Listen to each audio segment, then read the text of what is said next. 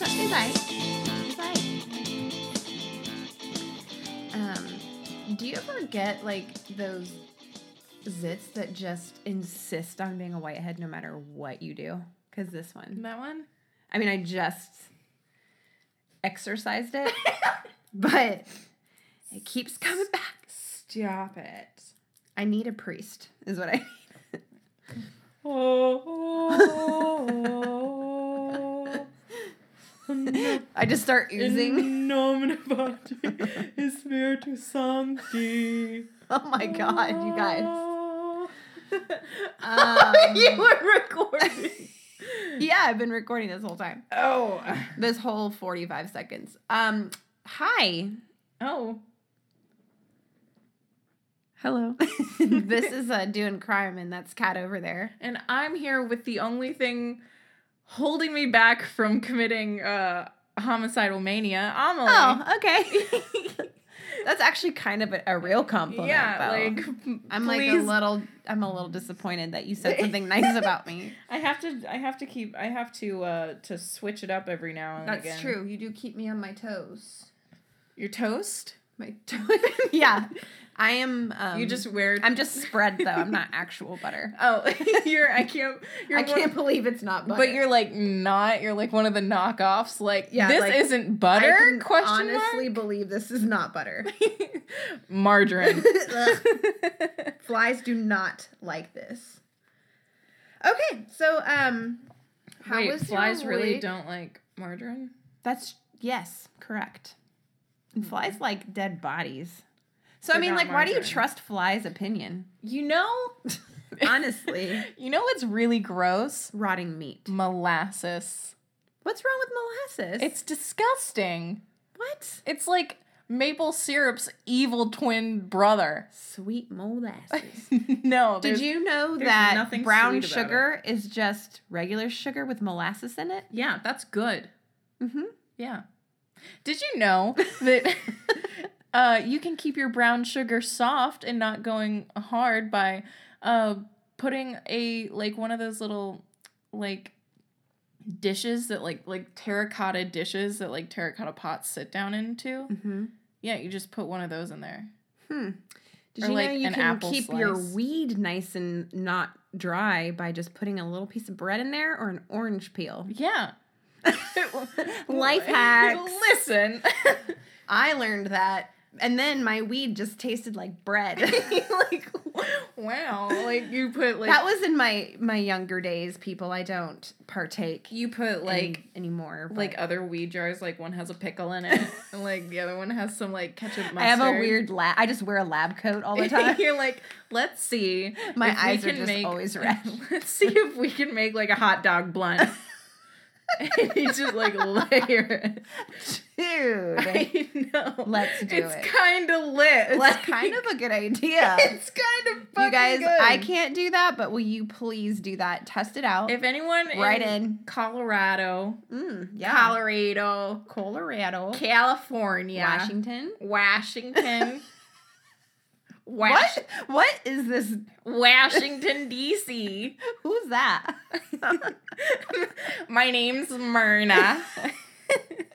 Where are you from? Wisconsin. No. Wisconsin. Uh, no. Hey, Dad. um, I actually like Wisconsin. It's it's a beautiful state. That's where my dad's from. I know. Yeah, he's from. If anybody lives in Superior, Wisconsin, that's where Do my. you know Mr. Fidali? Do you know any Fidalis? There's like a shitload up there. you know a lot of Swedes. You know a lot of there. A lot of oh Swedes and Polacks. That's just where they fucking They hang flock out. to. Mhm. God, it's just the That's land so of the sparse. tall and dumpy. but the combination of the two, Captain Planet. yeah. what? what? What is? like the Swedish people would have that Captain Planet's the one with the kids with the rings, The right? Earth. the the Yeah. power. Mm-hmm. Uh, yeah, the Swedish kid would have like, I have the power of fire, but then the the Polish kid would be like, I've got fucking heart. what do I do with this? You get in the friend zone, is what you do. hey, hey, you're one of Captain Planet's little proteges. Like, are you like the lightning kid or like the water kid? No, I'm I'm the I'm the heart I'm the heart kid. That's, I carry their towels mostly. that would absolutely be my job. Um, Be lit though. yeah. I mean, you'd have the easiest job. Yeah. You're lucky. Like, come here. Get over here. Don't you fucking love your job, heart boy? Wash my balls. Yeah, Jeff, with your fucking fire ring. I could have pulled the fire ring. You know what? But I didn't suck Captain Planet's dick. Integrity. Pride. That's what I have. That's what landed me the heart ring. Pride. Polish pride. right here. There's alliteration, so you know it's true. I have been called the uh, the pride of Warsaw. I'm trying a new beer tonight. Are you? Not to it? get all true crime garage on you, but um, Woo. it's a hide and seek Hefeweizen. This hide and seek Hefeweizen has nutty under chocolatey bitters. Nutty under chocolatey bitters. It sounds like dirty balls.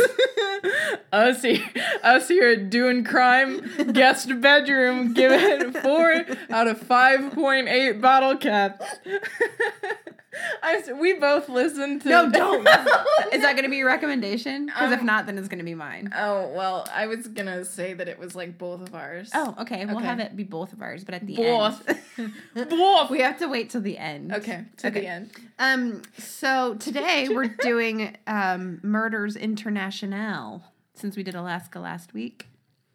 Now we have to go out of this country. Yeah, we gotta find some gotta dive into the heart of another one. another couple. Do you do you want to go Mm, first? Kind of. Okay. Just because I know I'm familiar with yours, and uh, it's it's Well, real bad. Mine. So you want me to go last? Oh fuck, that's right. Well, see, mine's kind of bad too. So yours have a lot of like child death. Kinda. This is the I mean, it's not as it's not as Here, bad we'll as yours. we'll rock paper scissors. Okay, ready? Rock One, paper. two, Oh three. wait, on three or on shoot? on shoot. Okay, rock paper scissors shoot. Okay, Alright. you go first. All right. Um, just for those at home, Amelie shot scissors. I shot paper. Therefore, she is the victor. I am the victor. I am bleeding. I'm bleeding, therefore making me the victor. Kung Pao. Kung- Always back to Kung Pao. always a good move. Always a good go-to. That's good. Yeah. You want to try it? Yeah. Oh, I don't know. Your kid's been puking. Yeah, give it a try, I guess. Just drink it, that whole beer. That is good. Yeah. it's is. Mm, It's Hefeweizen. It's, I just like Hefeweizen. it kind of tastes like an IPA. what? You're insane. IPAs kind of taste like gym socks. This socks. is St. James, Missouri. I think IPAs taste like perfume. I could see that. Perfumey gym socks. oh, like like if oh, Catherine. sorry, Catherine Bobatharin. Catherine Bobatharin. um, IPAs to me kind of taste like I could see the perfume. Oh, say so like a modge of ours mm-hmm. together. Like if you go to the gym mm-hmm. one day and then like you can't find socks and like all you have are your crusty gym socks and you're like, mm-hmm. fuck it, I'll Febreze them. Like, Okay. it'll be fine. IPAs for breezy gym socks. Yeah. I get it. Mm-hmm. Okay, this does not taste like that, in my opinion. But No, it's good. okay, so this week I just wanted to. I don't know why, but Belgium's been on my brain for some reason. I think because I want to visit there when we move to that other place that we might be moving to. Um, so I found Marc. Connecticut. Yeah, it's like borders Belgium. Yeah. Um, Marc Dutroux. I've never heard of him. Me neither, but apparently it's a huge thing over there in Belgium. That's like their one thing. They're like chocolate, Marc Dutroux. Marc Dutroux, not a source of pride. Lindor truffles, Yeah. Marc Dutroux. Are Lindor truffles Belgian? I don't know, but they're fucking good. They're they're the fucking They're the best. They're borderline best. You want to get to my heart? Give me some fucking dark chocolate Lindor You guys send us via email. some Lindor truffles. Send us your Lindor Truffles gift certificates. Yeah. Okay, so he was born in this place that I can't pronounce. It's I X E L L E S. Ezels? Hmm? Belgium? That feels right. Yeah. Um, I purposely handwrote this so you can't read it over my shoulder. Really? No, but I did really. I You I, do it in like court reporter like code. Oh, like, like they're all like zodiac shorthand? symbols. like it's crazy. All right, so um, but he was born in Belgium in November, or I'm sorry, on November sixth, nineteen fifty six. Oldest of five siblings, and both parents were teachers. Hmm. Oh, I meant to look this up and I never did because they immigrated to the Belgian Congo, which, what? Okay, The Belgian Congo's in Africa. that's weird. Okay, well, It's They- like the Dutch East Indies. oh, They're like, why are you suddenly good at geography? um, I have it tattooed on my forearm. Oh. You like you had to take a test and instead of just writing on pen, like you went and got it tattooed. So Yeah. it's like forever cheat sheet. Yeah, it was like it, Just for that one test. just one geography question. I didn't have enough money to do the whole test. Okay, anyway. but they returned to Belgium at the start of the Congo crisis when Dutro- Dutroux was only four. And then his parents separated in 71 and he lived with his mom. So when he was 19, he got married and had two children. And he got divorced in 1983. Great year. That was the year I was born. I could, Yeah. yeah. I was, I, I, have was, a, an affinity for 1983. I was like debating on whether it was a great year. but um, anyway, he had been having an affair with this Michelle Martin chick. Bitch. And then he eventually married her in 1989 while they were both in prison. Romantic. But they had three children together. In prison, the kids also had- got sent to prison. like that's part of Belgian law. Yeah, they're like, you if you have parents that are were are in prison, where are is, um, you have to go. it's like being born in America, you're automatically an American citizen. Yeah, you Belgium? automatically are a criminal. like the hospital, even like instead of putting you in like the little newborn onesies that they do, they just put you in like tiny orange jumpsuits. Instead of like the little like cut like cuff thing that they put on, they just put on like little baby tiny handcuffs. Little handcuffs. Aww. oh, it's actually kind of cute. I know. Oh, okay. Um, that did not happen. Um, Dutroux was an electrician, um, often unemployed. Surprise, surprise. He had a long criminal history. Because Belgium Belgium doesn't have a lot of electricity. it's just all wind turbines now. No, not really. This was in the 80s anyway. Um, but he had a long criminal history in car theft, muggings, and drug dealing. And he was also involved in a stolen car trade, which he hel- which helped him live in relative comfort. It was like luxury cars. Um, he owned seven small houses, most of them vacant, and he used three of them as places to torture the girls that he kidnapped. cool. I mean, if somebody owns seven houses, and Why isn't he vacant- renting some? That's Donald Trump. Why isn't? no, but like, why isn't he renting them out? Like, he's obviously You know invested in real. That's why if somebody has a lot of rental properties, just like beware. You know? like mm, torturer. yeah, exactly. So, um, in the house that he lived in, he constructed a concealed dungeon in the basement. Quick sidebar: uh, when I lived in East Dayton, they had like these older houses. They were the best though. Like they had like attics that were like rooms and they were Mhm. they were the best, but their basements were creepy as fuck. And every single one that I knew, like every person I knew that lived down there, they had a little tiny room that had a door with like a peephole in it. Not Ew. a peephole, but like a Ew, I hate thing that. cut out. It's like why? Also, They're all we it was like a it was like a dungeon room. also a dungeon, right? When I think of a dungeon, a dungeon is very underground, Mhm. right? So they can be leaky Mhm. and cold. Mm-hmm. Um, so Damp. so damp, Always damp. moss everywhere, Concrete. algae Mm-hmm. to the moon. so, was he digging further down? Was it a sub basement? It was just in his basement. oh well, that's That's no fun. Um, but so he hidden behind a massive concrete door disguised as a shelf, there was a cell that was seven feet long, three feet wide, and five feet high. Okay. Just a little, just a little guy. I'm flipping the page. When you handwrite things, it seems a lot longer than it really is. yeah. This is ASMR. Is it? Yeah, flipping the page. Okay. Well, the guy cut my nails down way low, so I can't like do the clicky thing for you. Um, in February of 1986, Dutroux and Martin, that's his wife, um, they were arrested for abducting and raping five young girls together. See, isn't that weird? That I did this one and you're doing Yeah. the other one. I think we have a little bit of that like twin telepathy happening. Definitely. Um, but One of us needs to die th- so the other can live a normal life. um, I've had a good life, so I. Your boob already tried to take you out. That's true. Now it's all gnarled. Just know that I have shooters out here. um, in April that same year, Dutroux was sentenced to 13 and a half years in prison, while Martin was sentenced to five. But Dutroux was granted parole in April of 92 because of his good behavior. Um, after he was released, his own mother wrote a letter to the prison director stressing her fear that he was keeping young girls captive in his house, and her letter went ignored. If, if somebody's mom is like, yo, I think my son's a disgusting freak piece of shit. hey, um, hey, excuse me, cops?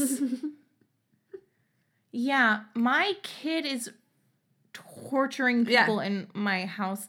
Could someone just, I don't know, like, No, in his own house, Oh, but yeah, like- still. like, just like on your lunch break, Could you whenever you've got a free pop moment. over and give it a. I guess try? like, but also, you like the the cops can't just. Well, I don't know about Belgium, but like if some if that were to happen over here, uh, they they can't just like go into someone's. if you're on parole, they can.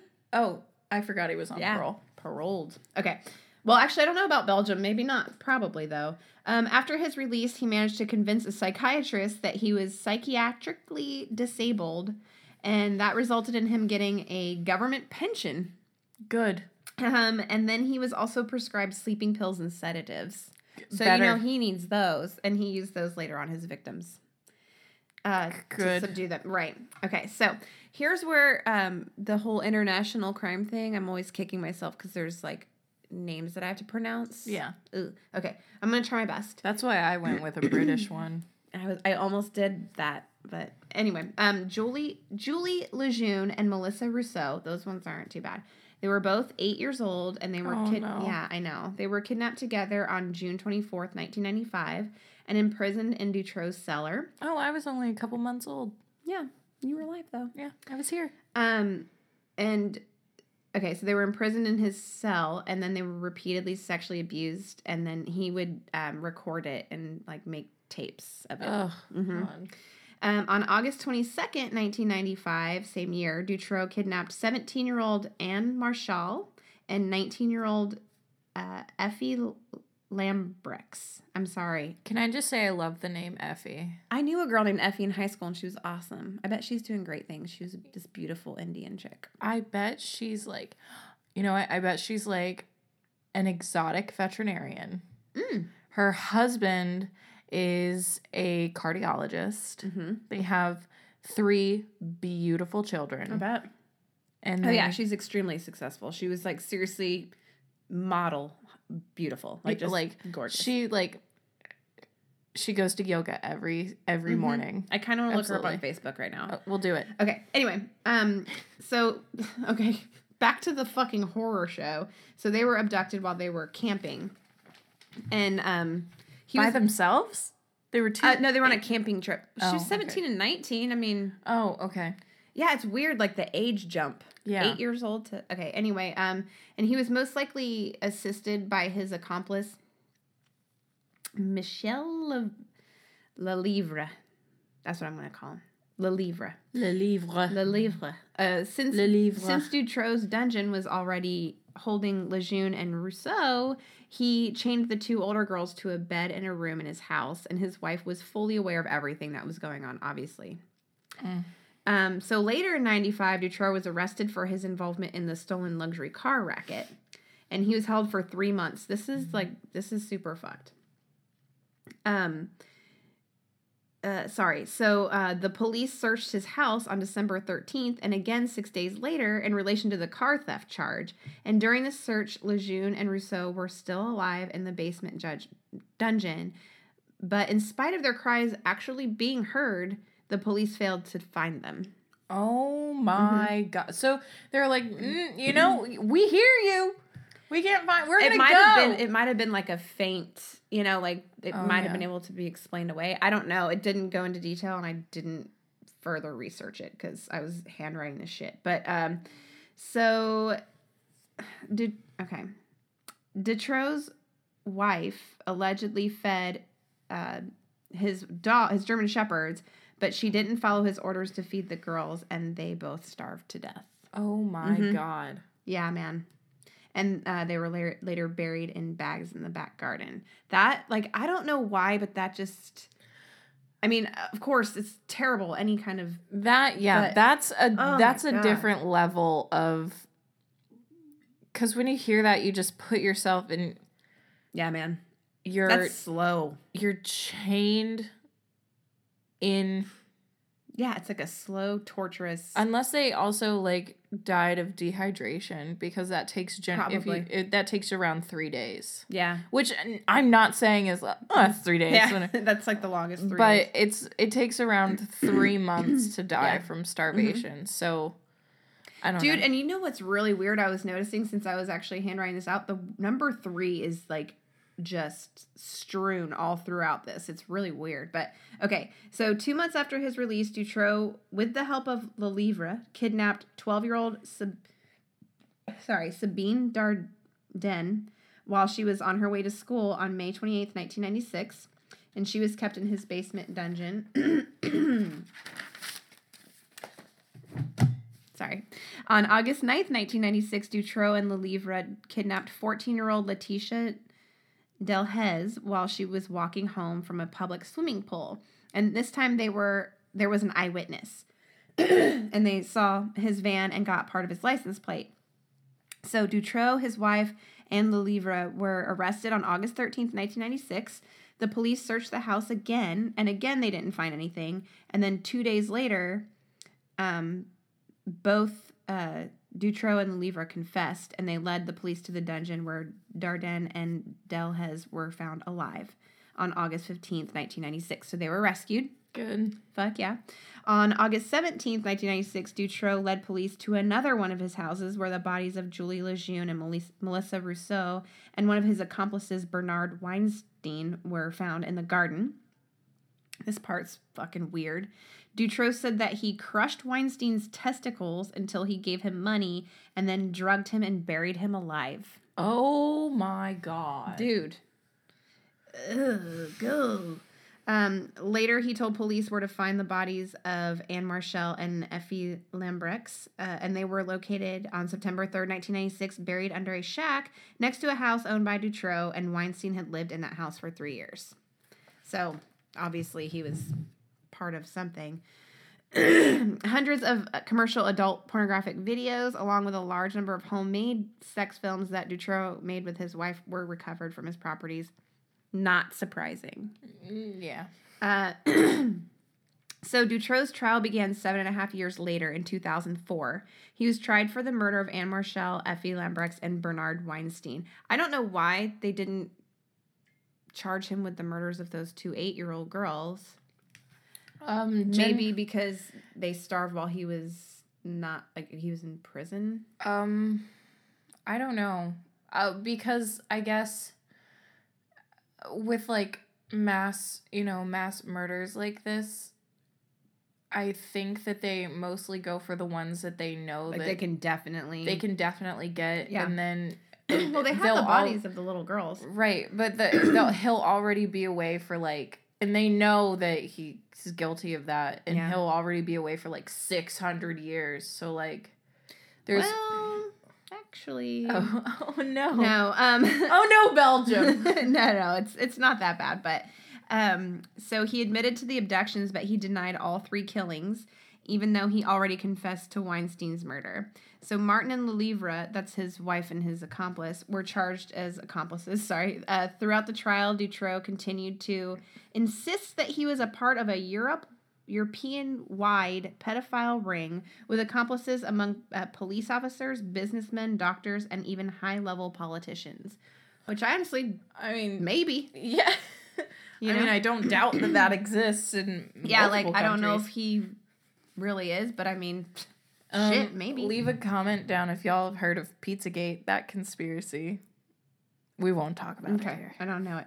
Um, after three days of dis, uh, deliberation, verdicts were returned on June seventeenth, two thousand four, and all three were found guilty in all that they were charged for. So Yep. guilty all around. Good. Here's the fucking sh- kind of shitty part. Damn it. The death penalty was abolished in Belgium in 1996. So if he had been tried the same year, there's a possibility he could have gotten the death penalty. But um anyway, so on June 22nd, 2004, Dutroux received the maximum sentence of life, while Martin received 30 years and Livre 25. Um, on August 19th, 2012, about 2,000 people in Brussels demonstrated against Michelle Martin's possible early release, and she was paroled 13 years into her sentence, so she's out. Um, I hope- Dutroux is not. I hope her life is so miserable and I hope she slowly dies from something like terminal, but like Painful. painful, Yeah. like pancreatic cancer. Yeah, she um she actually they sent her to a nunnery, and um the nuns like didn't really care for her. I mean, they didn't like take care of her, but they didn't like neglect her either. But Mhm. then the nunnery closed down, and uh, I'm trying. I'm basing this off memory now, but like one of the judges had um like a farmhouse or something that he converted into an apartment, and she moved into it. Hmm. It's real weird. I don't know. There was there was a lot of like controversy around it and dude, this guy, I need to show you a picture. Like you just look at him and you're like, "Yes, pedophile." Like the fucking cliche stash, big weird glasses, just like creepy fucking drives a van. Stay away from that man. Like we've we've talked about the the moral gray area that we have with the death penalty. mhm. But I wholeheartedly yeah. believe that just destroy this man. Yeah. He was fucking terrible. And like the I don't know why it just it I mean, I know why it's fucking creepy, but when there's a a spouse that like helps Yeah, or I- is an, it's so fucking weird. Like I don't know, if I found out my husband was into that shit, I would immediately But also report him and but also and they had kids together. also uh, there comes a degree of abuse with that as well i think it's because i'm doing my case is the moors murders Ugh. uh ian brady and Mm. myra hindley and she was so devoted to him that I I'm sorry, I just don't excuse that behavior. yeah, no, I absolutely don't whatsoever. But like, it's also like a degree of of obsession, kind of. Yeah. They're so obsessed with this person that they'll do anything to to make them like them. Yeah, like I was obsessed with Mike Patton when I was like Mike Patton. 17. Um. So, But I wouldn't have done that. ah, cripe. Are we just using that? Are we gonna make that a thing now? Ah, ah, cripe. Let's let's be trendsetters. yeah, let's do it. Okay. All so right. Oof. This is just from the Wikipedia off of my phone. okay. Uh, Professional podcasting. uh, so uh, the Moors murders were carried out by Ian Brady and Myra Hindley between July 1963 and October 1965 in and around Manchester, England. The, the victims were five children aged between 10 and 17. They were mm. Pauline Reade, John Kilbride, Keith Bennett, Leslie Ann Downey, and Edward Evans, at least four of whom were sexually assaulted. Two of the victims were discovered in graves dug on Saddleworth Moor. A third grave was discovered there in 1987, more than 20 years after Brady and Hindley's trial. The body of, the, of a fourth victim, Keith Bennett, is also suspected to be buried there. But despite repeated searches, his body still remains undiscovered. So, uh, the. The police were initially aware of only three of these killings those of Edward Evans, Leslie Ann Downey, and John Kilbride. Uh, the investigation was reopened actually in 1985 after Brady was reported in the press as having confessed to the murders of Pauline Reade and Keith Bennett. Uh, Brady and Hindley were taken separately to Saddleworth Moor to assist the police in their search for the graves, both by then having confessed to the additional murders. So that was in 1985. They were arrested in uh, ni- in the 1960s, but then later confessed to more murders. Mm. Get that? Okay. Yeah. So they were characterized by the press in England as the most evil woman in uh well Myra was characterized by the press as the most evil woman in Britain. Hindley made several appeals against her life sentence, claiming she was a reformed woman and no longer a danger to society, but she was never released. She actually died in 2002 age 60 and Brady was declared criminally insane in 1985 and confined to the high security Ashworth Hospital. Um, Fuck that. Yeah. So Ugh, he's the. I mean, I don't. Ugh, this case just.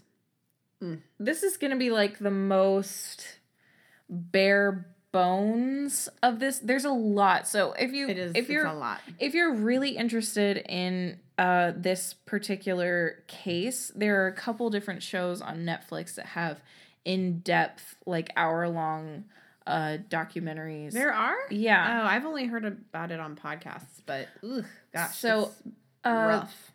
Anyways, uh, so the full extent of Brady and Hindley's crimes did not come to light until their confession in 1985, as both had then, until then, maintained their innocence. Their first victim was 16 year old Pauline Reade, a neighbor of Hindley's who disappeared on her way to a dance at the British Railways Club in Gorton, Manchester, on uh, July 12th, 1963. That evening, Brady told Hindley that he wanted to commit his perfect murder. He told her to drive her van around the local area while he followed behind on his motorcycle. When he spotted a likely victim, he would flash his headlight, and Hindley was to stop and offer that person a lift. Brady and Hindley provided different accounts of this murder. So, um, they were driving down Gorton Lane. Brady saw a young girl walking towards them and sing, uh, signaled Hindley to stop which she did not do until she had passed the girl. Brady drew up alongside on his motorbike, demanding to know why she had not offered the girl a lift, to which Hindley replied that she recognized her as Marie Ruck, a near neighbor of her of her mother. Shortly after 8 p.m., continuing down Froxmer Street, Brady spotted a girl wearing a pale blue coat and white high heeled shoes walking away from them, and once again signaled for the van to stop. Uh, Hindley recognized the girl as Pauline Reade, a friend of her younger sister Maureen. Reade Must got be like a really small town. yeah, it's like a village. Like Okay. everyone kind of knows each other. So, I mean, what was she expecting? Like to not know this person? You know what I mean? I guess she was like thinking like, oh, we're just gonna like find a stranger. Yeah. But like when you know everyone by their first Right. name, it's kind of hard to find a stranger. weren't they like really big booze hounds too? Like, didn't they? Weren't they like really heavy drinkers? Yeah. So this is just from they don't have a lot of like background into Myra Hindley and like Ian Brady like in the Wikipedia article. Mhm. Um and like it's it's honestly like too big of a case Yeah. to do It's so, like sorry. I didn't mean to like burning up the deets. but- No, it's fine. So like Myra Hindley, she like she grew up. She's the oldest of two, if I'm remembering correctly, and she was always like the ugly girl, this, that, and the other, kind of like fat, but not like not really by today's standards. um, and Ian Brady was all he like was stereotypical serial killer, like fucked with animals, fire, wet Yeah. the bed. the worst. Yeah, and so what happened was is he took Myra Hindley's virginity and she was immediately like hooked on this guy. Like Because he uh, showed her attention. yeah, he showed her attention and he would tell her like, "Oh, I love you, but uh I need to do this to get off." Yeah. And so like their sex life escalated and escalated and escalated. And then he was like, I want to rape your sister. And so he she ended up like knocking her sister out so he could rape her, Jesus. something like that. Ugh. Okay, So- sorry. Ugh. Yeah.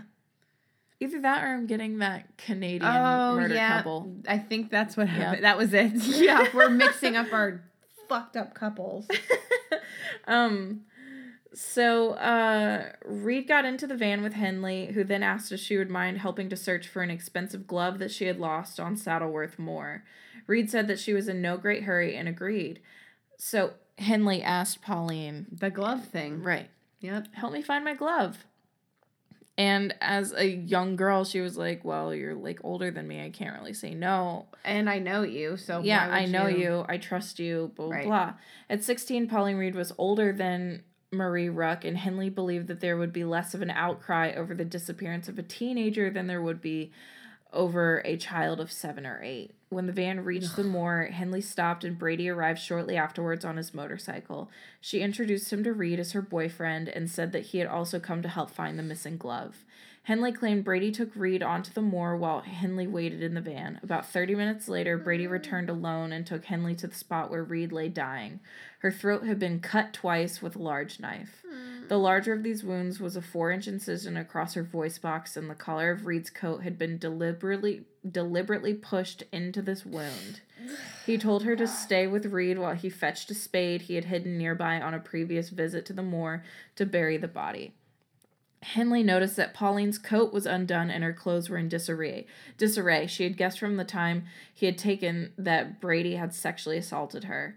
Brady's account differed from Hindley's. He claimed that Hindley was not only there at the scene, but that she assisted him with the sexual assault on Pauline. Returning home from the moor in the van, they loaded the motorcycle into the back. Brady and Hindley passed Reade's mother, Joan, accompanied by her son, Paul, searching the streets for Pauline. Mm.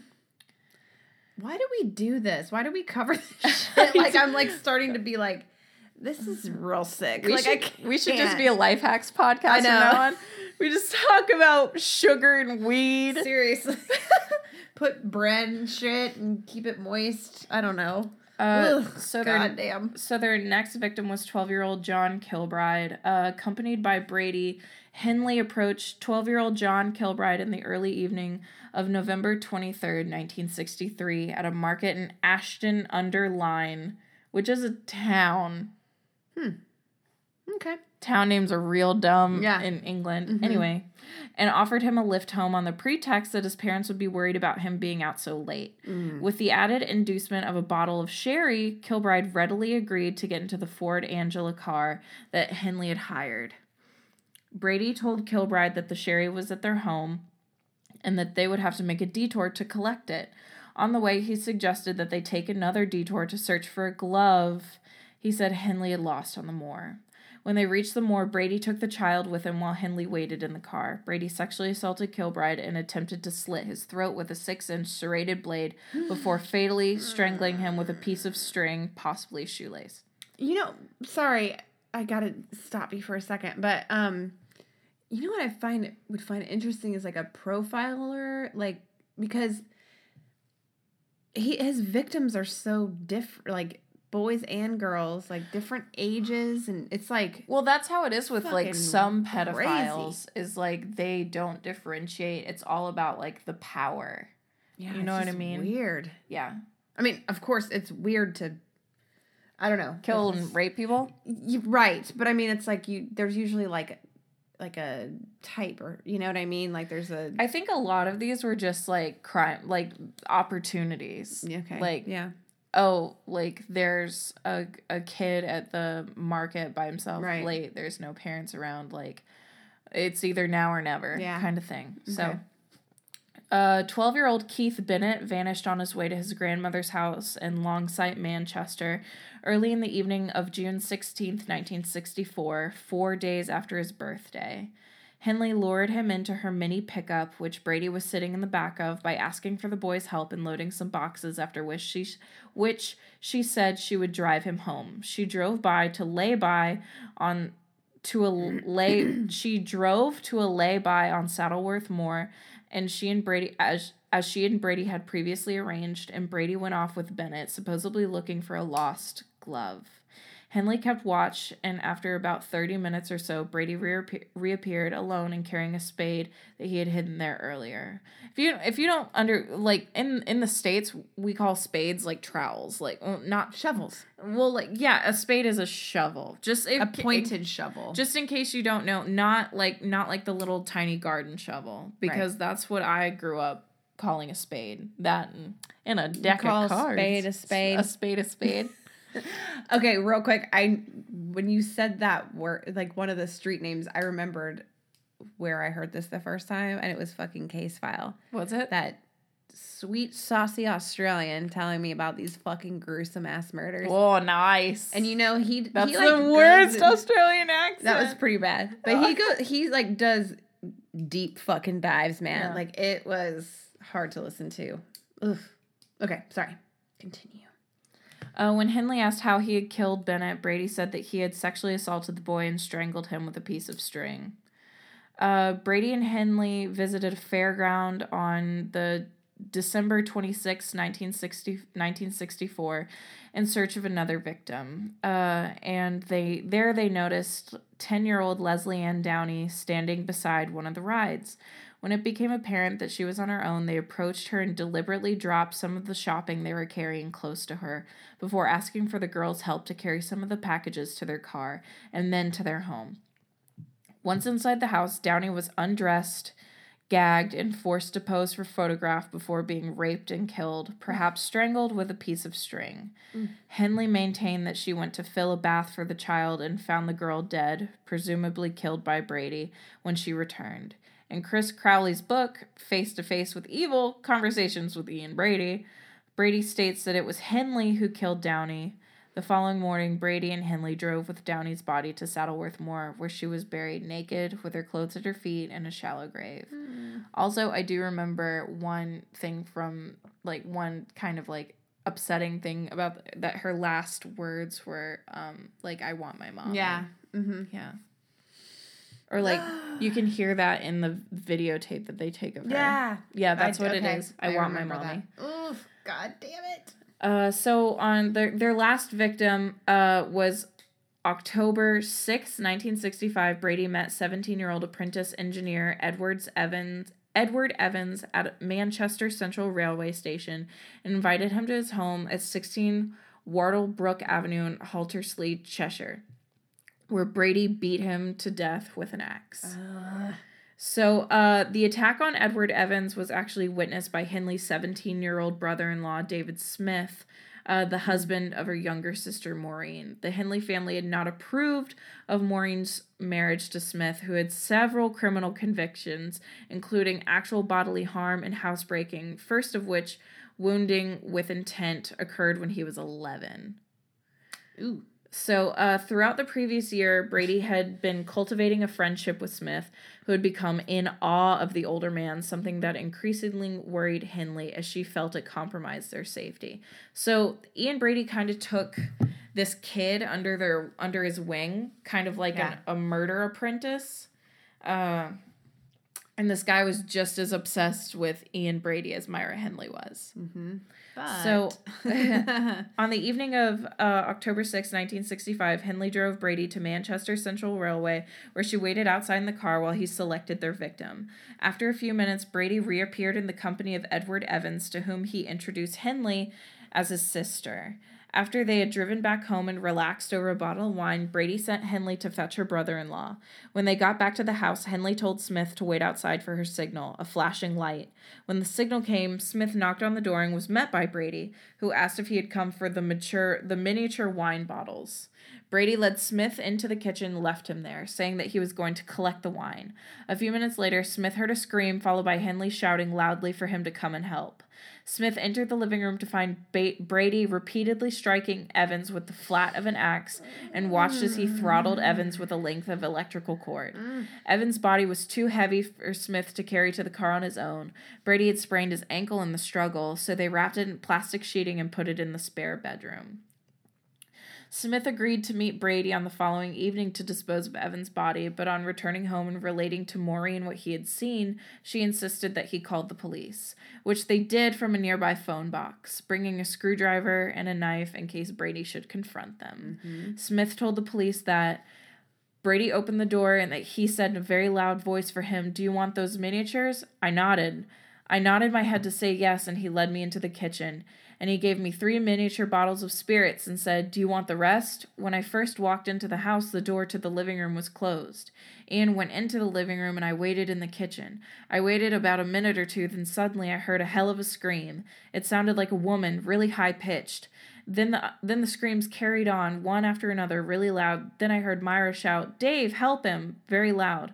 When I ran in, I just stood there, stood inside the living room, and saw a young lad. He was lying with his head and shoulders on the couch, and his legs were on the floor.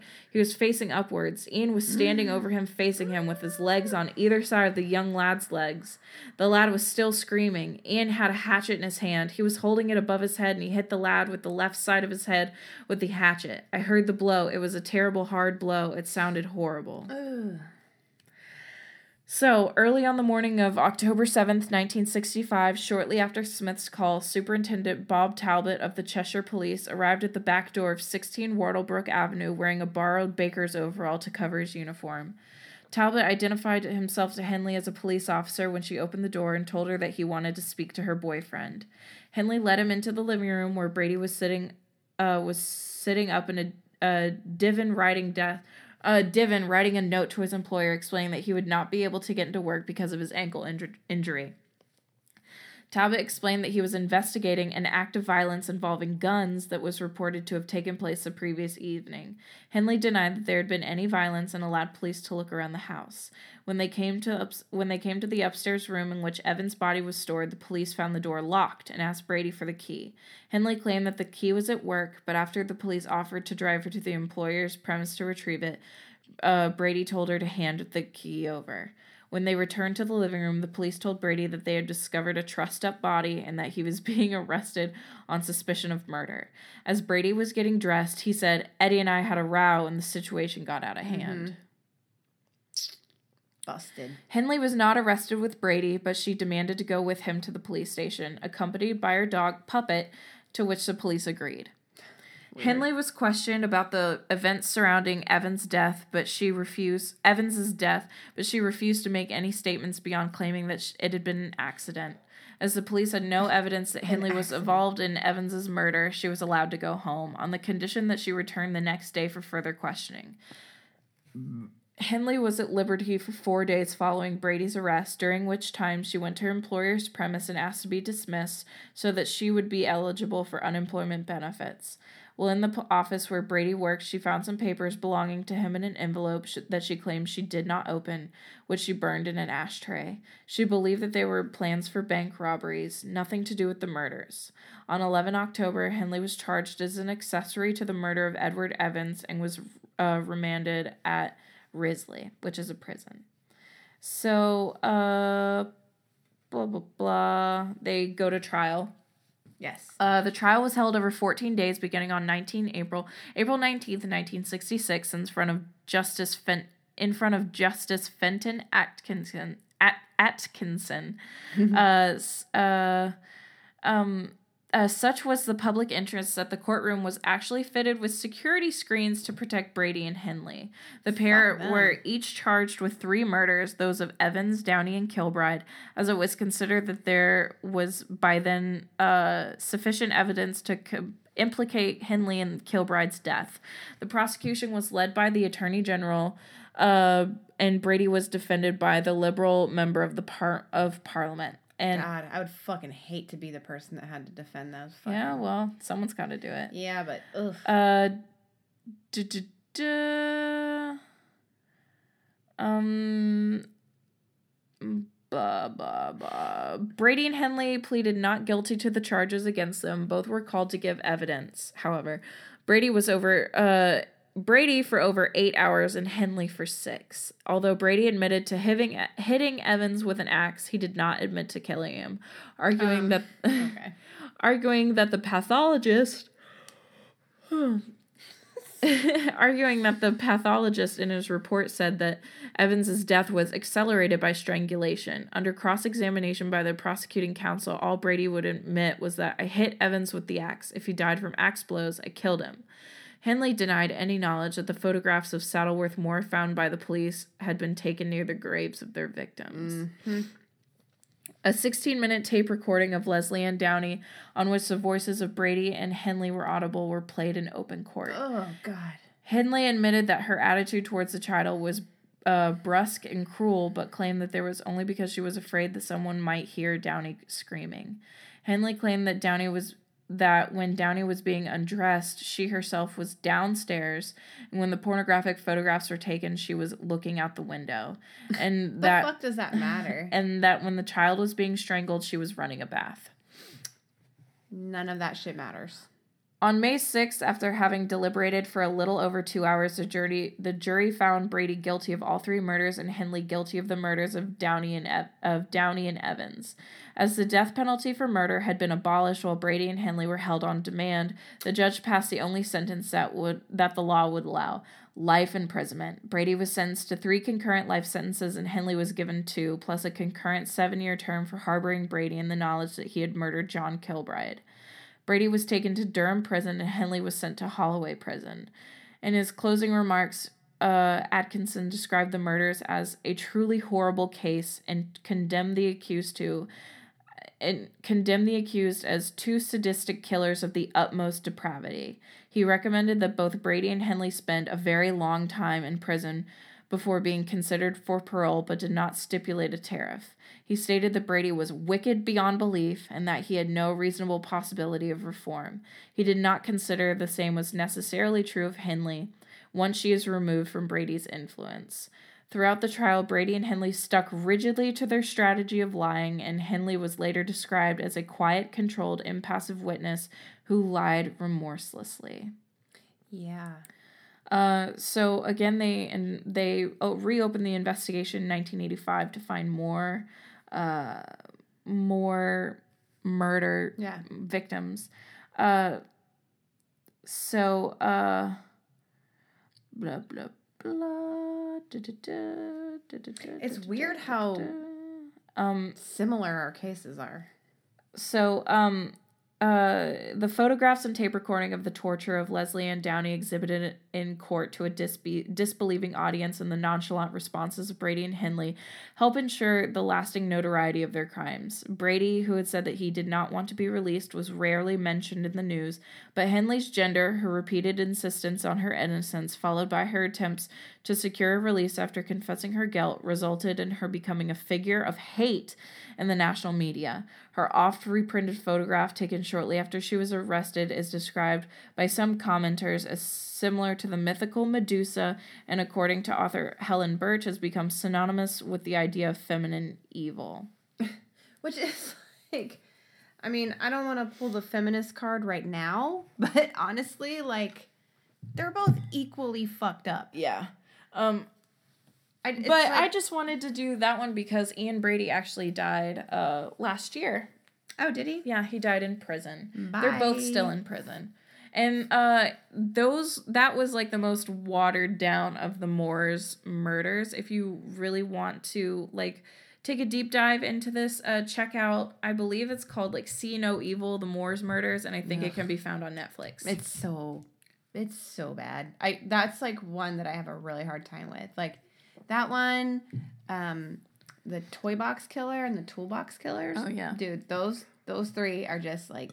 That's ugh. well that's one thing you don't have to worry about um with like anything regarding the Moors murders is that they they don't play the tape. yeah.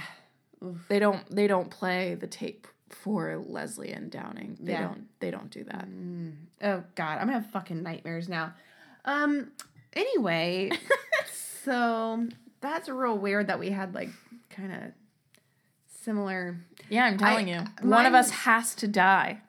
Well, I mean, I have way worse habits than you do, so it'll probably. Yeah, but I don't really have a whole lot going on right now. That's true. Yeah.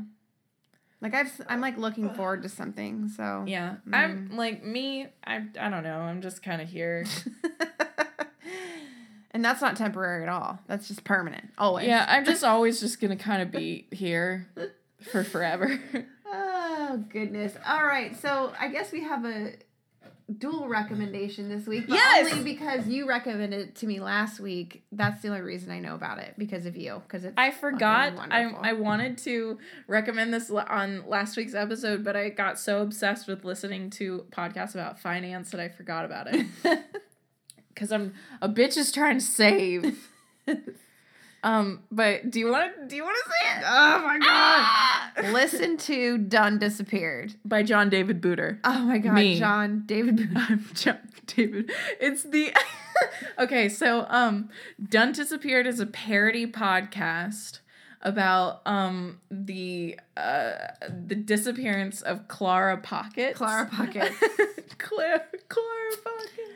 And if you guys listen to um Someone Knows Something, that's the Payne Lindsay one. That's Yeah. like the main parody, but he fucking makes fun of like all the big true Uh, crime my podcasts. favorite murder, True Crime True Crime Garage, Garage, um, Case File. Nancy Grace makes an Mhm. appearance. Um, and then all the fucking uh, all the the sponsors. sponsors. oh my god, it's so good.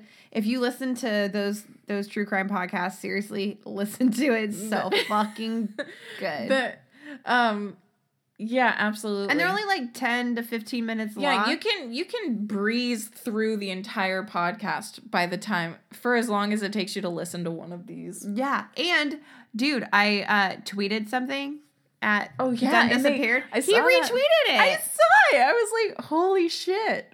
dude, thank you. JRB. It's me, John David Oh, Booter. jo- sorry, JDB. JDB. John David Booter.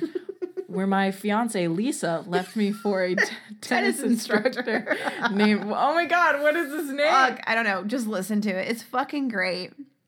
Um, also, you can find us on Twitter at doing underscore crime. Cats at I at I have adipose. I'm at uh, at Amelie underscore ten ten. Email us any crimes, Email cases, us. things you just want us to talk about, or just to say hey at uh, doing crime podcast at gmail.com.